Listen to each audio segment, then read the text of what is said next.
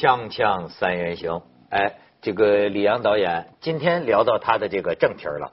我其实为什么请他来呢？那天咱们是聊吴建民哈。其实我这次请他来的目的，主要是因为前几天啊，呃，我们这个锵锵三人行节目聊最近的一个话题，这个话题里呢提到了你的作品，就是啊，哎，我觉得很，我很想，我主要是很想知道作为导演你怎么想，因为当时新闻报道里讲内蒙古那边。嗯，判了一个案子，七十四个人涉案，这七十四个人干的是什么事情啊？就是呃，这个呃忽悠人到下矿，然后呢害死他，害死他，然后冒充家属索要赔偿，就是完全是盲警式的这种犯罪。呃，涉案七十四个，这七十四个大部分人都来自于云南昭通的一个镇的一个村儿，然后这个镇上呢就出了公告。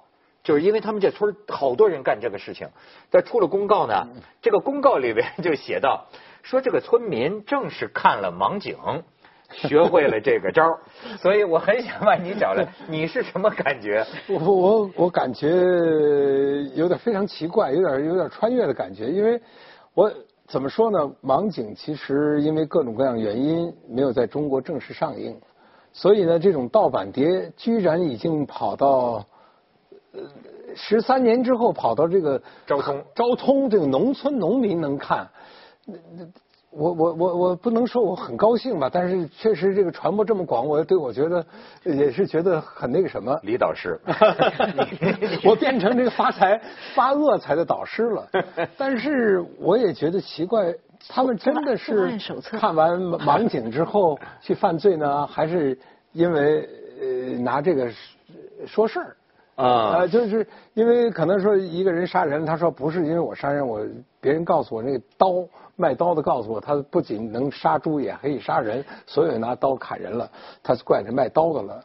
我现在很复杂，我的心情心情很复杂。李老师，我觉得我的看法不一样，我是在国外看你的电影，在加州。那个太平洋电影呃资料馆，在那看的。看完之后，我就联想到我年轻的时候下过井。当你下过井啊？是我亲戚，我我父亲的妹妹是在煤矿工作，她是属于矿山机械配套的工程师，所以我跟着她主要是好奇。然后看了你那个盲井之后，我突然觉得浑身后背。冰凉，原来那底下那么可怕，潜伏着这么多恐怖的东我那联想就连在一块了。矿工可以怎么样做？你这个实际上缺少一个立法的问题，就是一个管理的问题。但但是呢，如果我就不能想象，假如我也在那个山村，在昭通，看到亲戚、看到邻居这么做，我估计他们也是有一种联想吧。不是说你真的指导。你当时下井下到多深呢？下到很深，下到最下面。你一个女孩子，你不害怕吗？因为有有一个姑姑是做这个工作的，所以你当时感觉是是是什么在里面？好奇、害怕，水淋淋的，带着矿灯，黑乎乎的走下去，但是很快就让我上来了。过了过了瘾了，你赶快上去。听说这个矿工不愿意，就是说女的下矿，他们就特别忌讳，是吧？但是有女工程师那个时候。对对对，因为其实矿井，因为他们一直。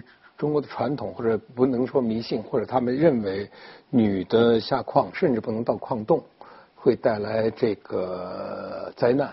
就女女人下矿带来带来灾难。其实中国一直到四九年以后尝试着组织女子矿井队，但是呢昙花一现，还是不能下去，因为呃可能各种传说吧。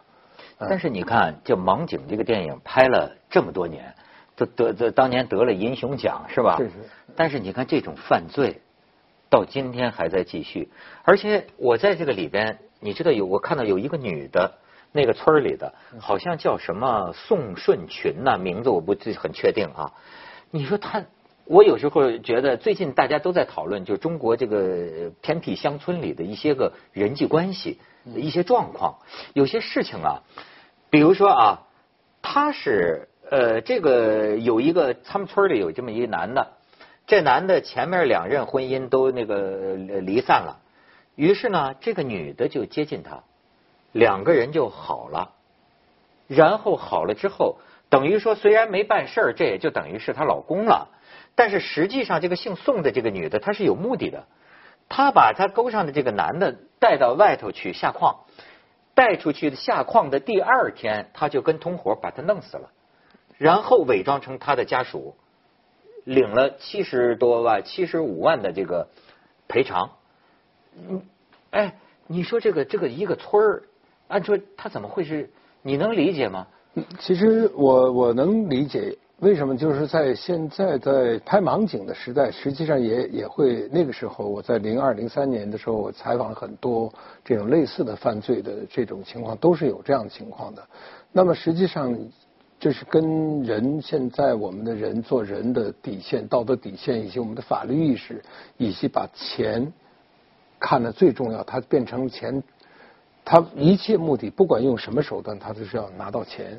要改变他的这个生活状态，那么呃，这个时候他因为跟这个不管办没办事他已经所谓的夫妻了，所以在这个时候呢，反而容易拿到钱，因为他是甚至有些女的呢，随着丈夫一去一块到矿上去打工，嗯，那他不下井，他在矿区，这人大家都知道啊，他们是夫妇，那么之后一星期或者是十天八天。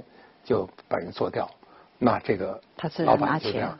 但实际上这种事情不发一直在发生，我觉得有一个很大的原因，就是这个这个罪恶呢没有广泛的曝光。其实呢，很多的罪恶曝光之后。大家会引起一个话题探讨，为什么会发生这样的事情？这种罪恶会慢慢的消除的，或者还要需要一个社会制约。有是当然了，这个确实需要一个法律，因为如果我们深就想问一句：为什么矿主不报案？矿主如果报案，会带来什么样的后果？矿主是要赚钱的呀。哎，就我刚才说的这个，后来呢？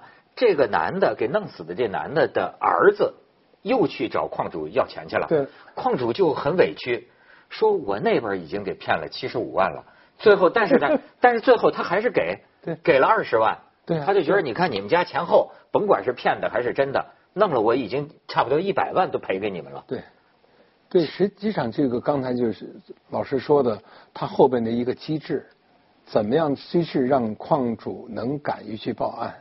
这个我是觉得，其实，呃，仔细看一下盲井的时候，中间有一些台词已经反映了这样的问题，就是实际上在基层办煤矿，尤其这种不是特别专业的煤矿发生问题之后，他如果去报案之后，他的损失远远大于这个赔一百万。你还记得你那两个人在办公室对话的吗？对，所以这个就说那个实际上说的更真实，因为。一出现煤矿事故的时候，呃，官方的第一反应基本上就是封井。嗯嗯嗯。但是煤矿一旦被封、停产整顿的时候，什么时候整顿完，什么时候能开业，什么时候那个几十个章子，甚至呃那些各个部门的打点的东西能做完，你要知道煤矿一天停产要能损失多少万。那不，那你那意思要解决这问题，就是你让鼓励矿主你报案，然后不封你的？不是，不是这个意思，就是他有一套整个的机制和，因为这里头有很多灰色的东西在里头，在这里头有很多灰色的东西。当然，这个事情因为机制的不明和监督，不是你说来了就封，那你什么情况下封？不能说所有的都封掉，等等，这个机制，这个是需要，我是觉得。一定是要有一个法律程序的。如果仅仅是说有人杀人了，我们抓杀人，这个事情还会发生。所以我是觉得，为什么盲井？如果大家看的时候，可能会能隐约的感觉到他为什么呢？矿主的心思，他为什么说？我记得我那个台词说的是矿长报案吧，他说别报别报，报了那帮人来了，比他们还黑。就就那那那段话，我印象太深了。三人行广告之后见。他们这个曹曹老师很有心思，他专门找来了一段这个老片子，是吧？只有只有十几秒，讲的是什么？当年美国的。呃，美国淘金热的时候，淘金热如何一个懂法律的人，他犯了罪了，他被关起来，关在旧金山旁边的一个岛上，监狱岛上，然后他就逃掉了，逃掉了就去淘金去了。淘金之后呢，他就成了一个罪犯。然后通过各种各样的手法，他在一年当中杀了一百多个人，他把这些人的金子全拿到手了。那么当时呢，最有意思的是，当地的很多逃犯都在那淘金，这些逃犯当中的有强有有力量的或者有有影响力的人呢，就组织了一个团队来制约其他人犯罪。他们中间还有一个暗语叫 High 呃 Minister，High Minister 大概就是。呃，也可以说是很高层次的管理人或者什么，他们自己之间的暗语，我属于这个圈子的。他们就是他们自己是逃犯，他们组织起来去制约逃犯在当地犯罪，就是你刚刚说到那个机制，一个社会机制的制约。当时美国社会没有这个机制，因为在十九世纪，可是他们自发的组织了这么一个。啊，咱们看看这这一段是什么。And I'm going to the land. of no right or wrong. It's just wild and woolly Bodie. Henry Plummer being the most famous outlaw of all. He was a former lawman in Nevada City, California. He was sentenced to San Quentin for killing a man out there. After he was released, he made his way here. 逃掉了，逃掉到了这个地方。哎呦，真是！所以你看，这我看这个让我感到一个什么呢？我们经常说呀、啊，这个中国其实要不说现在还不能说是个法治建设的多么好的国家，以至于出现这种事儿的时候，包括看网警的时候，我们觉得这个国家还存在一些法外之地。哎，我觉得你看有个词儿叫法外之地，还有一个词儿叫化外之地。哎，也有些地方这个人呐，你就觉得他怎么像动物一样的关系，不像是我们理解的人跟人。你比如说人是有道德教化，或者说有一些良知，但是为什么有些情况下就说这个？杀人或者弄一个智障，咱们弄死他。这个弄死这个人呢，怎么是这样的一个容易？不不就没有？文涛，我觉得这个昭通这个村子有点像梁山那种感觉了，孙二娘的感觉。不但弄死他，还把他做到包子里，就是就社会怎么走到这这一步的？对。就真是化外之地，其实跟农村这些年的整体的关注，我觉得有关。还有一个就是他们这个攀比的这个，对，因为那个地方本来都是土坯房，突然有一家人一年就盖起了三层小楼，那么这个就是有一种带动作用，他只看三层小楼，而不看你用什么手段来挣来这三层。不是，就是我觉得你那个盲井那个电影，当时让我觉得奇怪的。哎，你比如说，你像我们河北也有往那个什么三聚氰胺里加奶粉，是吧？这那种那种吧，就是我能明白，包括做这个呃过过过期食品，他跟他所害的人毕竟没有直接的见面，对吧？你可以说他没心没肺、丧尽天良，但他毕竟没有直接见面。但是你这种就是盲井的这种啊。哎，你说这个人对拿石头大石头砸推着大石头砸死他的呢，怎么对这个事情就就变得那么样的容易吗？他他是这样子，因为在有些小煤矿里头啊，它的安全设施是不达标的。他通过金钱或者通过各个方方方面把这个安全生产这个合格证拿到了，但实际在煤矿底下，我下过大概有三十多次井。每个井不同的，因为要采井，一定要了解这个，所以它是不达标的。甚至有的矿井，它就是那这么小的树枝支着，那是非常危险。你下到井底下，经常听到嘎吱嘎吱的这个地压声音。那么这是有安全漏洞的。再一个就是法律漏洞。更重要的，我是觉得刚才像美国这个情况，在中国依然存在。因为到矿山去打工，招矿工啊。是其实不太容易的，很多都是有一些前科的，甚至犯罪逃犯，什么都不要，你来干活就行，谁都不问，大家心心照不宣的，就在那个很多，因为那个地方很偏僻啊，就基本上你到那矿上没人管你，你出多少煤，老板给你多少钱，所以呢，变成了一个刚才说的法外啊之地，老板是不顾不管你的。哎，老板是不管你，老板也雇佣了一批人去作为管理者，看互相较劲。在这个时候呢，他很多事情呢，不是通过法律层面去解决，就是我们私下解决。啊，解决尸体拉走火化，跟我就没关系了。就就他就是用这种方法来逃避很多的事情，那么所以就以致造成这种事情，人觉得很犯罪很容易。我杀一个跟我没什么关系的人，我把他一下就敲死，制造一个矿难，老板也说不出来什么，因为确实塌了，这个地方塌方了。它造成一个塌方，因为底下煤嘛，撬两块煤下去把这人砸死，和砸拿拿铁锤砸是一个效果。所以你知道，就说他这个村儿，就是说我我看了一些分析哈，说到底怎么是走上这条村儿？那五十几个都是同一个村儿的，这个有干部。他那个我看到那个就是说，因为一个人死，最重要开死亡证明的时候要有一个村一级的，要有个章，所以有一个当时的一个村干部。哎呦也参与这儿了，你我得敲这章啊，我得证明这个出，因为拿这个章才能到派出所说开死亡证明，说确实证明这儿人死了。那么拿这是一整套的一系列的东西，所以有甚至干部参加。在在美国，经常会在报纸上看过，看一个犯人被判了，他呃联邦政府起诉他二百六十五个罪状。当第一次看的时候，觉得搞笑。怎么会有二十二百五十个呢？如果这个村干部那真能起诉他二百五十个，啊，当干部不作为了，呃，他这个呃叫什么滥用职权啦，伪造证件啦，伪造别人死亡啦，然后作为村干部你不不遵守职守了，那你能排一排他的犯罪代价太高，这。这个村干部不知道，所以就说我就看这个分析，就说这条这个村的人是怎么走上这个行当的，对吧？当然是一方面是你教的了，对吧？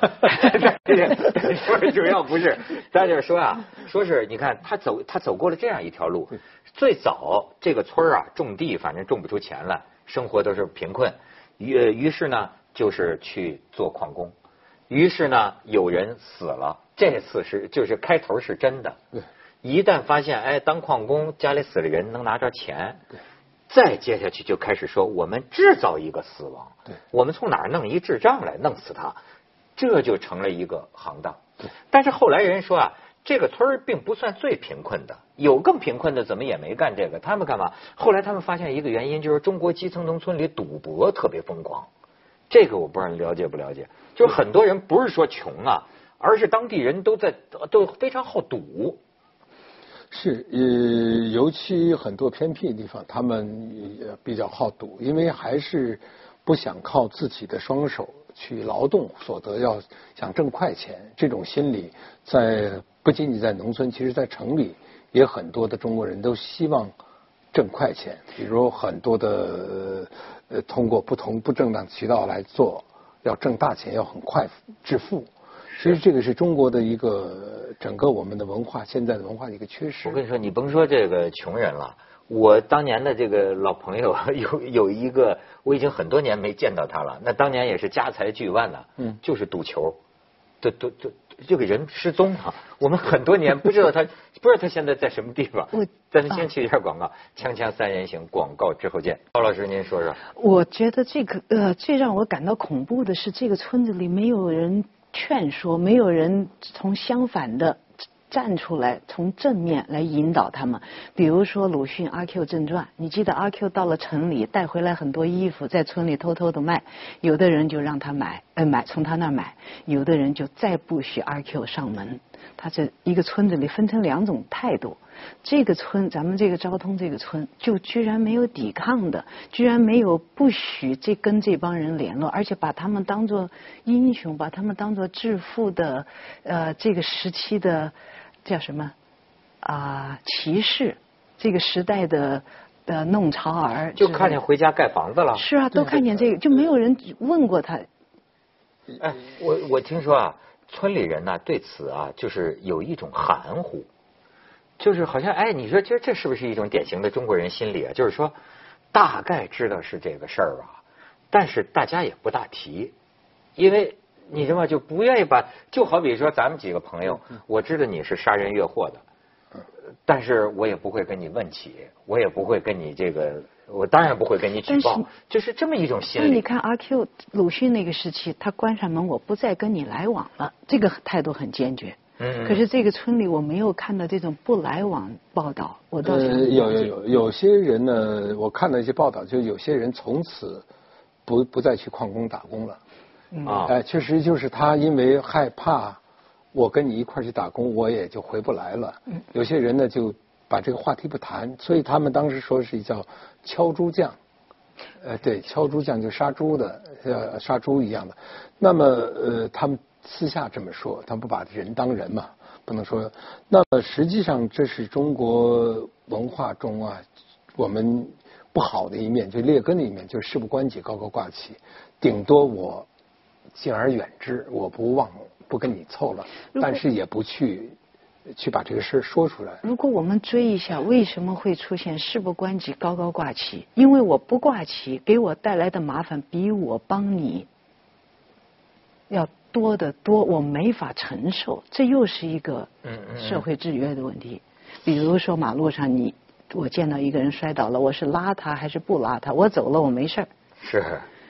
要是在其他国家，他可能叫做忽视致人。死亡罪有这么一个罪，哦，证明了你在场，你没帮他，你没救助，你导你的忽略导导致了他的死亡，那你就不敢走开，你走开的责任要比帮他的责任大。所以这是一个这样子，包括其实美国有一个电影，这个当时这个女主角获也获得了奥斯卡最佳女演员，叫呃叫叫被告。实际上，最后那个电影，实际上因为大家没有办法去呃去找到证据来起诉他们自己失败了，因为起诉那个强奸的人，呃，到底是强奸还是他们互相怎么样？但是最后打官司打赢的是把旁边鼓掌和呼啸和鼓励别人强奸的那些人判了，对，哦，使得这个案子一下翻过来。觉得是这个确实是这样，这是一个社会公德和我们建立一个法律体系的事情。当然，中国由于我们的发展，其实我们还缺失很多东西。我是觉得，就是咱们这个天良丧尽，这么有点，就说这这个是一种什么发展阶段？你看，我也想起，就说是我昨天就看这个新闻，人家中央台又报了嘛，这是个塑胶跑道，你知道吗？就在河北，这离北京几百公里远的地方，拿那个有毒的那个塑胶工业废料，那个废旧轮胎，就拿那玩意儿做的呀。但是你这个是一条龙啊！首先你铺这个就是贪便宜嘛，大家都是贪便宜，然后这学校就把这个孩子毒的都都毒毒成白血病了都。你说，其实我觉得不仅仅是贪便宜，这里头肯定是后边有很多的幕后的东西。如果呃一个包括一个学校的财务的监管的问题，包包括财务的一个东西，呃如果没有人监督，这个肯定是。里头，我相信以百分之百后边有幕后的交易的。如果没有的话，不可能一个独不不问，没有一个公立的这个东西进来。如果这些东废料，如果比如说校长怎么不拿这些东西铺他们家地板呢？哎，就是你说对吧？这个时候他就会出来。哎呀，我要什么第三者？你们家装修你怎么那么甲醛你都不行，对吧？现在要追问的就是，既然已经发生了，我们应该有什么样的弥补措施和惩治措施？跟上以后，他不会有效法的人。如果没有任何措施，换个地方再再重启炉灶，那还有很多毒跑道。我你说我现在有一个错觉是吧？也不叫错觉了。我现在发现，其实中国法律非常健全。我 我一看这个跑道啊，塑胶材料啊，就是什么都有规定。对，没人没人理你理你这个规定。对，就是没人理是太对了，说的太对，就是没人理你。其实就是我们就是呃法外之法，是是吧？我们有法律等等条例，但是后边的就是这个执行和监管，就是执行监管很简单。而且就是这种，你说人可以对别人的生命啊，人命关忽略的，忽略的，因为它是是一个互害。其实现在我们处在一个互害的一个一个时代，就是互相害。互相害。在加拿大，我的车道跑道就是车车道上有一个小洞，那属于车道属于国家财产。嗯。我不能自动的就铺好修好，我叫他们告诉他们这儿坏了，